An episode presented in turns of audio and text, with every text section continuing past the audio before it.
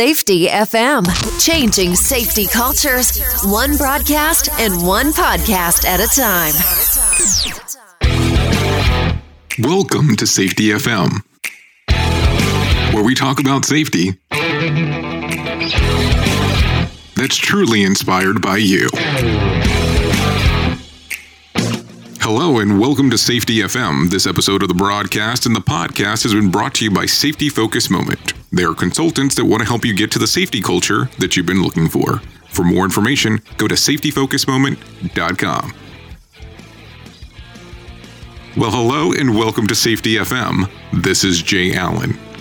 You know, I was actually starting off, had something else entirely planned that I was going to say um, when I first started this, but I thought it was interesting because it's pretty amazing when you start looking around on when people are getting ready for their podcast or their broadcast and they start listening to music to get them all, I guess, amped up before they actually start. And then it's just amazing on how all the music goes down and then they play their bed music.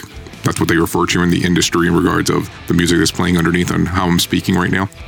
So I just think it's funny on how there's a total change of music on what's amping them up to what's going on. Anyways, don't want to bore you too much with that kind of information, but I just thought it was interesting on how that actually does happen before most broadcasts and podcasts do occur.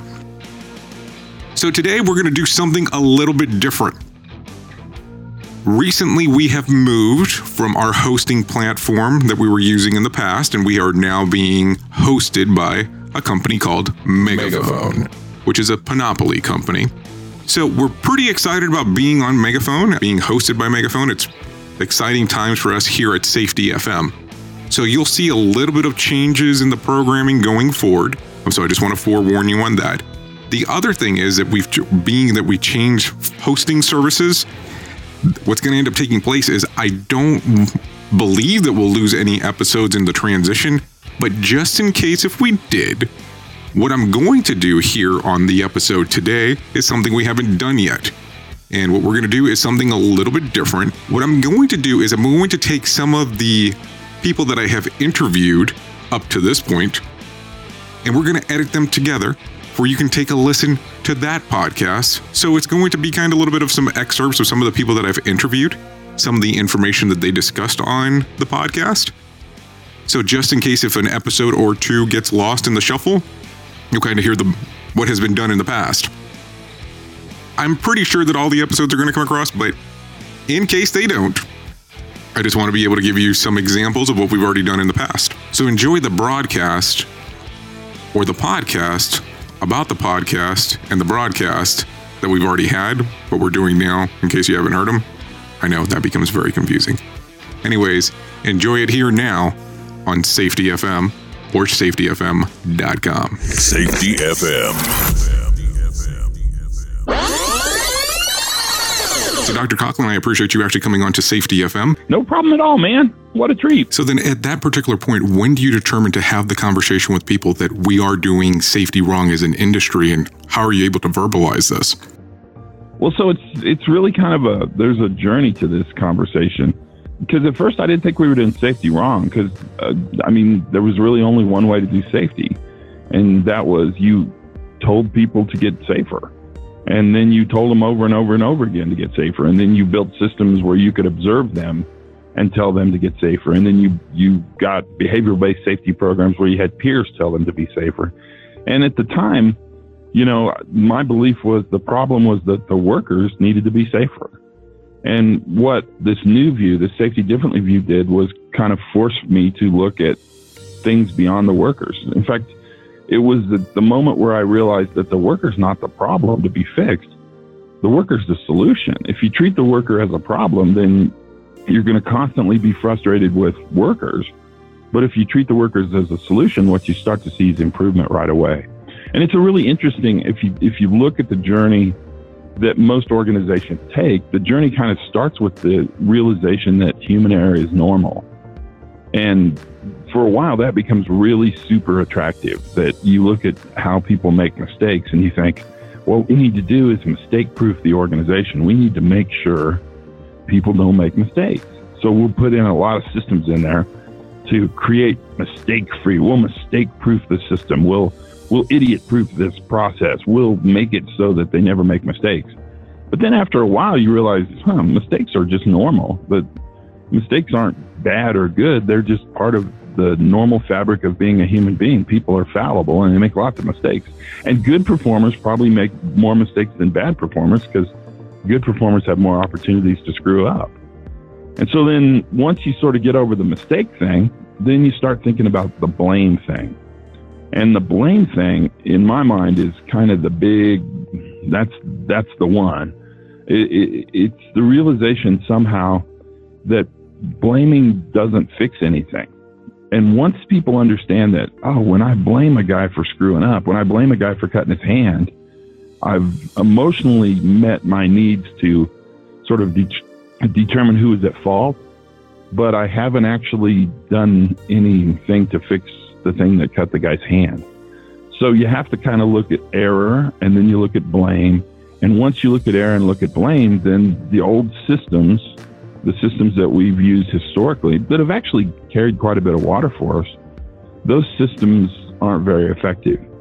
And then the final thing is this quite amazing realization that there's a limit to compliance. And this is kind of a big deal, but there is a limit to compliance you're in a position, and the people who listen to you are probably definitely in this position, where more rules do not create more safety. In, in fact, uh, for the most part, rules as a foundation are pretty good because they set expectations, but rules themselves are not control. They don't actually manage behavior. Rules are expectations for what we want. And lots of times there's a misalignment between the expectation of what we want and the system in which we put the worker to do the work. That was a pretty long answer. But it, it that's like an extra that's an extra credit answer. Absolutely, but you have a lot of information inside of there, and I think that that is sometimes our misconceptions. It's okay, all of a sudden now somebody injured their hand, but we did absolutely nothing to correct the problem. And I've been, and I'm involved mostly in the transportation industry, and I'm amazed watching on how we have different organizations that will terminate a, a vehicle operator opposed to trying to coach and correct the issue that might have caused an accident to occur. So listening to you say even that, more importantly, even more importantly, to learn from it. So the coach and correction good. That's great, right? That's that's good because we can coach the worker, be more careful. We can correct the system, make it harder to back into something. But the bottom line is that primarily at the foundational level, what we have to do is create an opportunity to learn. And the problem with blame is that blame is the opposite of learning. So when we go to blame, we have sort of the emotional payoff. It, it, it actually gives us our confirmation. It, it tells us, okay, we fixed the problem. But in fact, we haven't fixed anything. We fixed blame. We haven't fixed the worker.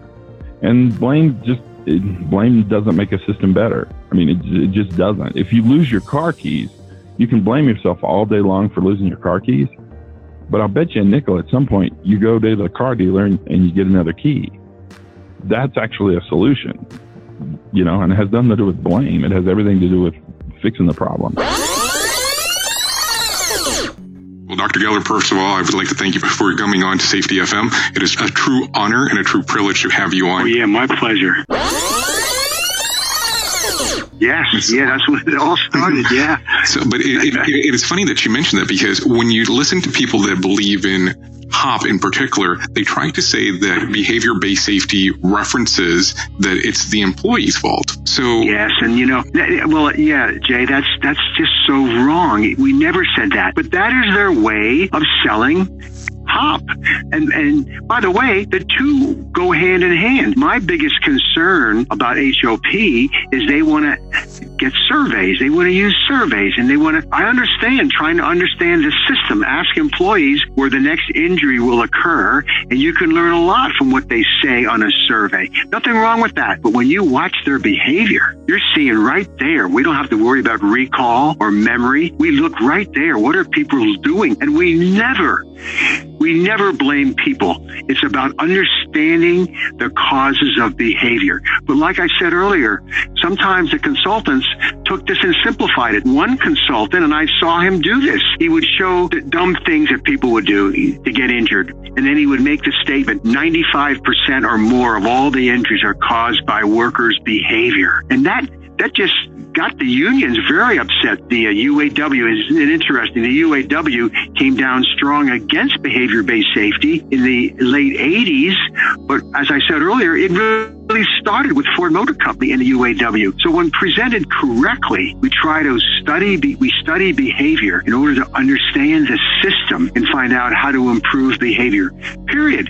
But again, it was misinterpreted because people didn't have the background in psychology. My first book was in safety was 1996 and it was called The Psychology of Safety. And it said much more than measuring behavior. It talked about the human dynamics of safety, which includes behavior, of course, but it also includes our attitude. It, it, includes our cognitions. A number of other aspects of people clearly influences injuries and fatalities in the workplace and elsewhere. And I have to tell you, uh, here's the interesting part. I was one of those big believers that when I started listening about HOP and about behavior based safety on how they could not coincide together or they could not kind of see eye to eye or even interact with them. When I went to your website, safetyperformance.com, of course, your company, Safety Performance Solutions, I was, in, yes. I was impressed to see that there is a reference about HOP on there and it is absolutely. And there's a line right next to behavior based safety, and I was like, okay, maybe I'm reading this wrong. Maybe I went to the wrong website. But no, I was impressed just to see that, there's a line in there that references it. And I'll tell you from the from being at the ASSP last week, um, last week in San Antonio, and just hearing the interaction between you and Todd Conklin, it seems like there's there's a lot of point of views that you guys are starting to see a little bit eye to eye on. So would you consider this the new point of view on safety as people like to reference to it? Well, you know, let's understand first, consultants love to come up with something new. You know, they reinvent the wheel. I've seen it. Listen, I've been in this psychology field for over 50 years. I've been a professor at Virginia Tech. I'm going into my 50th year next semester. So I've seen it and I've worked with consultants all that time. They love to come up with their own little label. You know, you'll notice that consultants very rarely reference the research or the scholarship of others. You know, it's, it's like their idea. And, you know, that's just the way it is. And consultants, by the way, don't have a continuous learning process. They, whatever they left school with, that's their knowledge and they go out and they consult with that. I'm proud to say that my partners at Safety Performance Solutions, we've been, they've been connected to this university ever since. In fact, three of them are my former students. And we have adjunct consultants with our company that were also students of mine. They got their PhD with me. But more importantly, we continue to communicate about the research in psychology and they adjust their presentations and their workshops accordingly. So it's continuous improvement. It's continuous learning. And it does disappoint me that, that consultants, quite frankly, they don't read the work of others. They don't reference the work of others. They think they have this new idea. They go out, and I'm not picking on any particular consultant. I'm talking about in general terms. But I must say that, you know, you mentioned Todd Conklin. I mean, he really means well, but he doesn't know the psychology of safety. So he doesn't really see the connections. Listen, we're in all in this together and that we can learn from each other. We need to work together and appreciate the knowledge that each has in this field of occupational safety and health. Well, with you bringing that up, let me just ask you a strange question here. When you started to get involved with behavior based safety and really going behind the Ford Motor Company, what did you yeah. believe that was your driving force behind safety? So, who was your influence? What research did you do at that time? Well, it was B.F. Skinner. You know, I was, I was, I was an advocate of behavior. I mean, let's not talk about attitudes. Think safety. That was a common common sign. Think safety, and and people would leave. You have to you have to change people's attitude before you can change their behavior. This was this was common. This was commonly said, and people still say that. Some of the pop psychologists say if you want to change behavior, you have to change attitude first. Or you know what else they say? They say you can only change your own behavior. You can't change the behavior of others, which is so wrong. One of the popular fields in psychology is behavior therapy, and that's all about changing other people's behavior.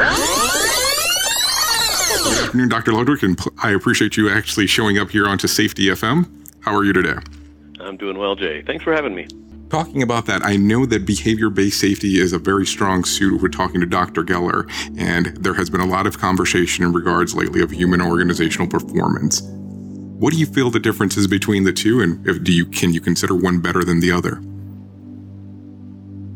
Yeah, it's a great question. You know, it's been disconcerting in the last couple of years as HOP, uh, Human Organizational Performance, has uh, has gained uh, relevance and uh, and um, and practice. Um, you know, behavior-based safety is based on our science, behavioral science. I'm a psychologist. Dr. Geller's a psychologist. Uh, those of us who created it are from uh, area psychology called behavior analysis.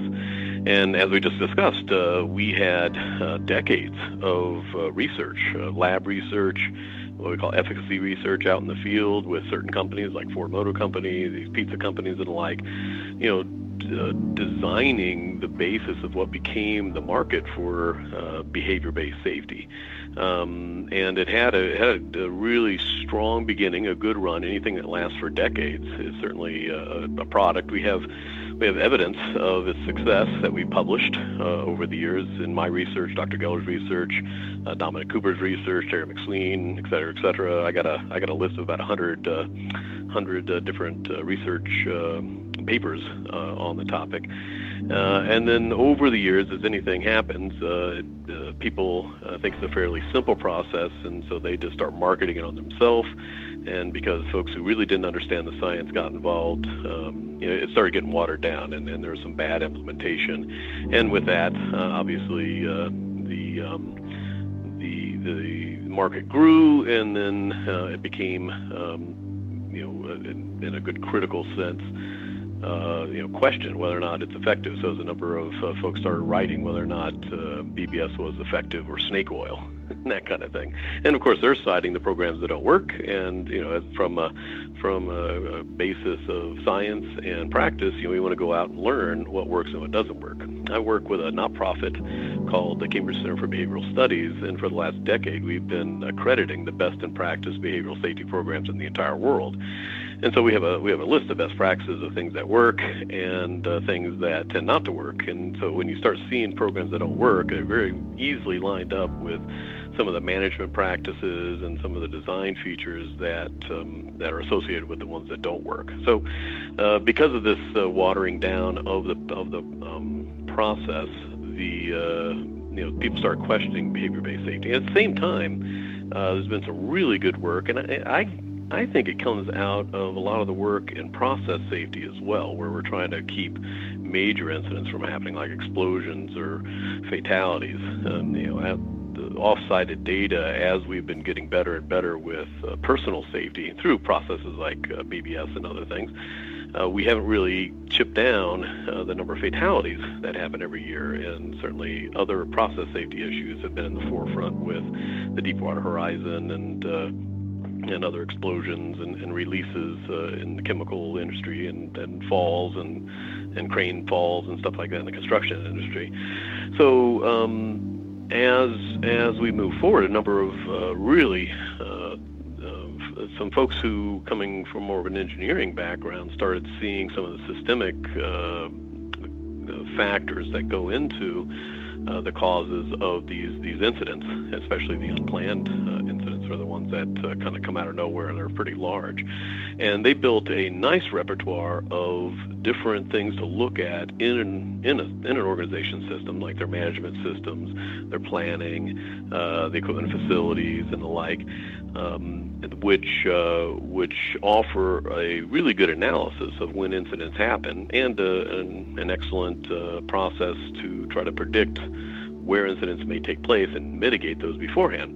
What's been disconcerting over the last uh, couple of years is where uh, the BBS and HOP have been kind of squared off against each other. Uh, in ASSE 2017, Scott was in a debate where um, you know that was that was kind of the the market for the debate. They had this big this argument, and was one versus the other, uh, and it's disconcerting because uh, those of us from the uh, the science uh, see that the behaviors when you're when you're uh, doing a BBS program and it's being done right, you are identifying uh, at-risk behavior, sources of behavioral variance as people do their tasks, and from uh, the behavioral perspective, as I try to describe in my book, we don't go blame the worker after. We recognize that the, um, the greatest percentage of the reason why people behave the way they do is caused by the system, the context that they're in.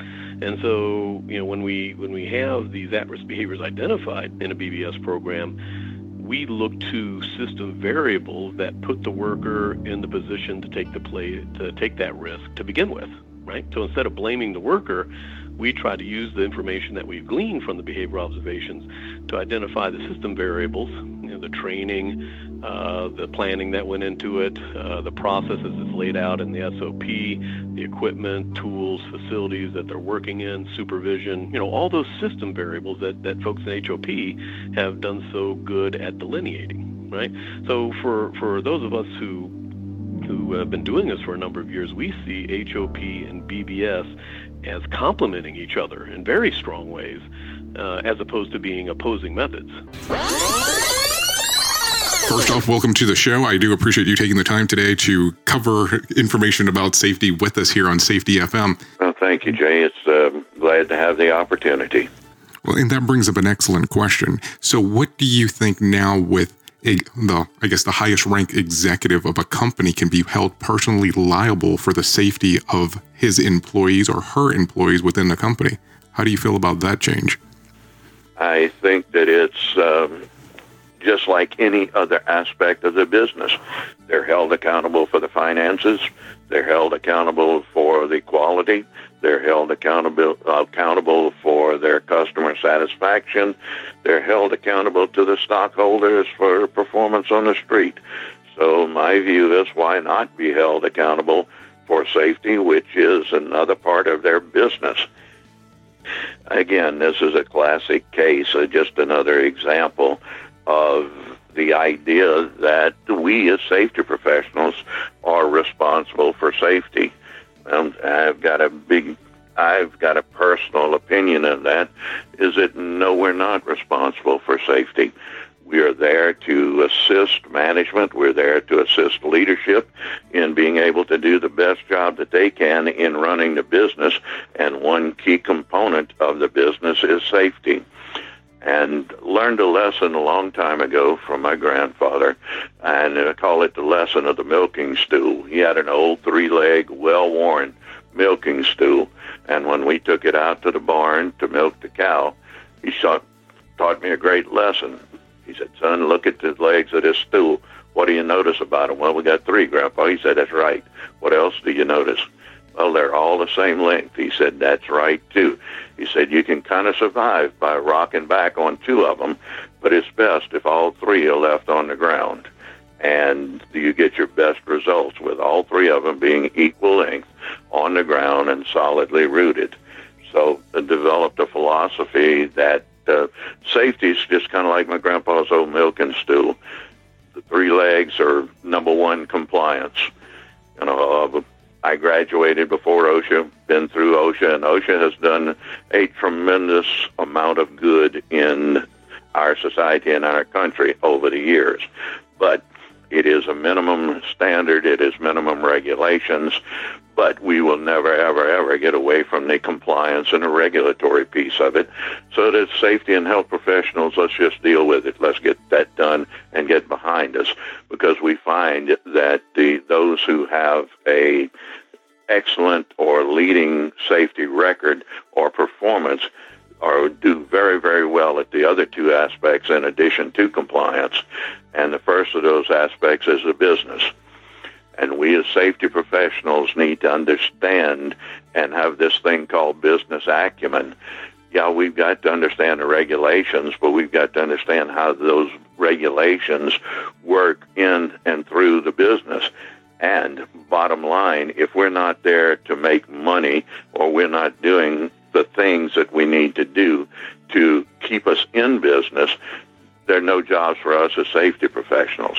And I think that this is our greatest challenge in being able to reach out and being able to understand what uh, the business acumen and the language of business.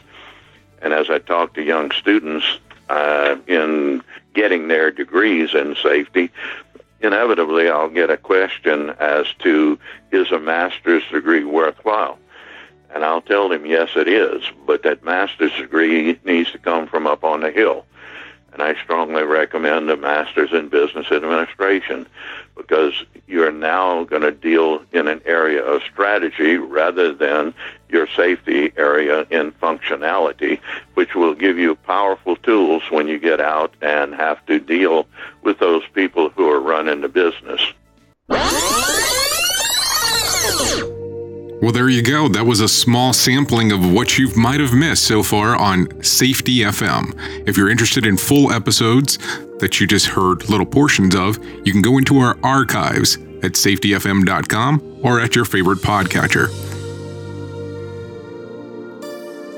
Once again, I just want to tell everybody thank you for everything that you guys do. Thanks for continuously hitting that subscribe button and also get leaving your review at whatever podcast catcher that you're actually using.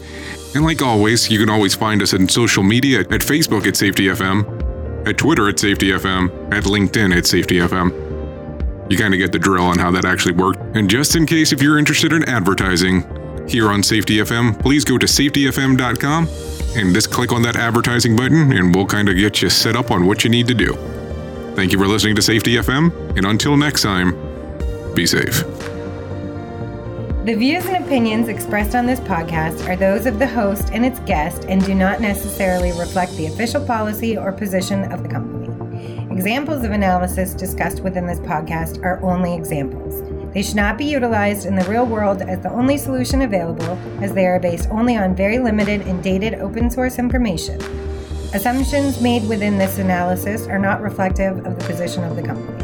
No part of this podcast may be reproduced, stored in a retrieval system, or transmitted in any form or by any means, mechanical, electronic, recording, or otherwise, without prior written permission of the creator of the podcast, Jay Allen. Join the fun. Join the fun on social media and find us on Facebook at Safety FM.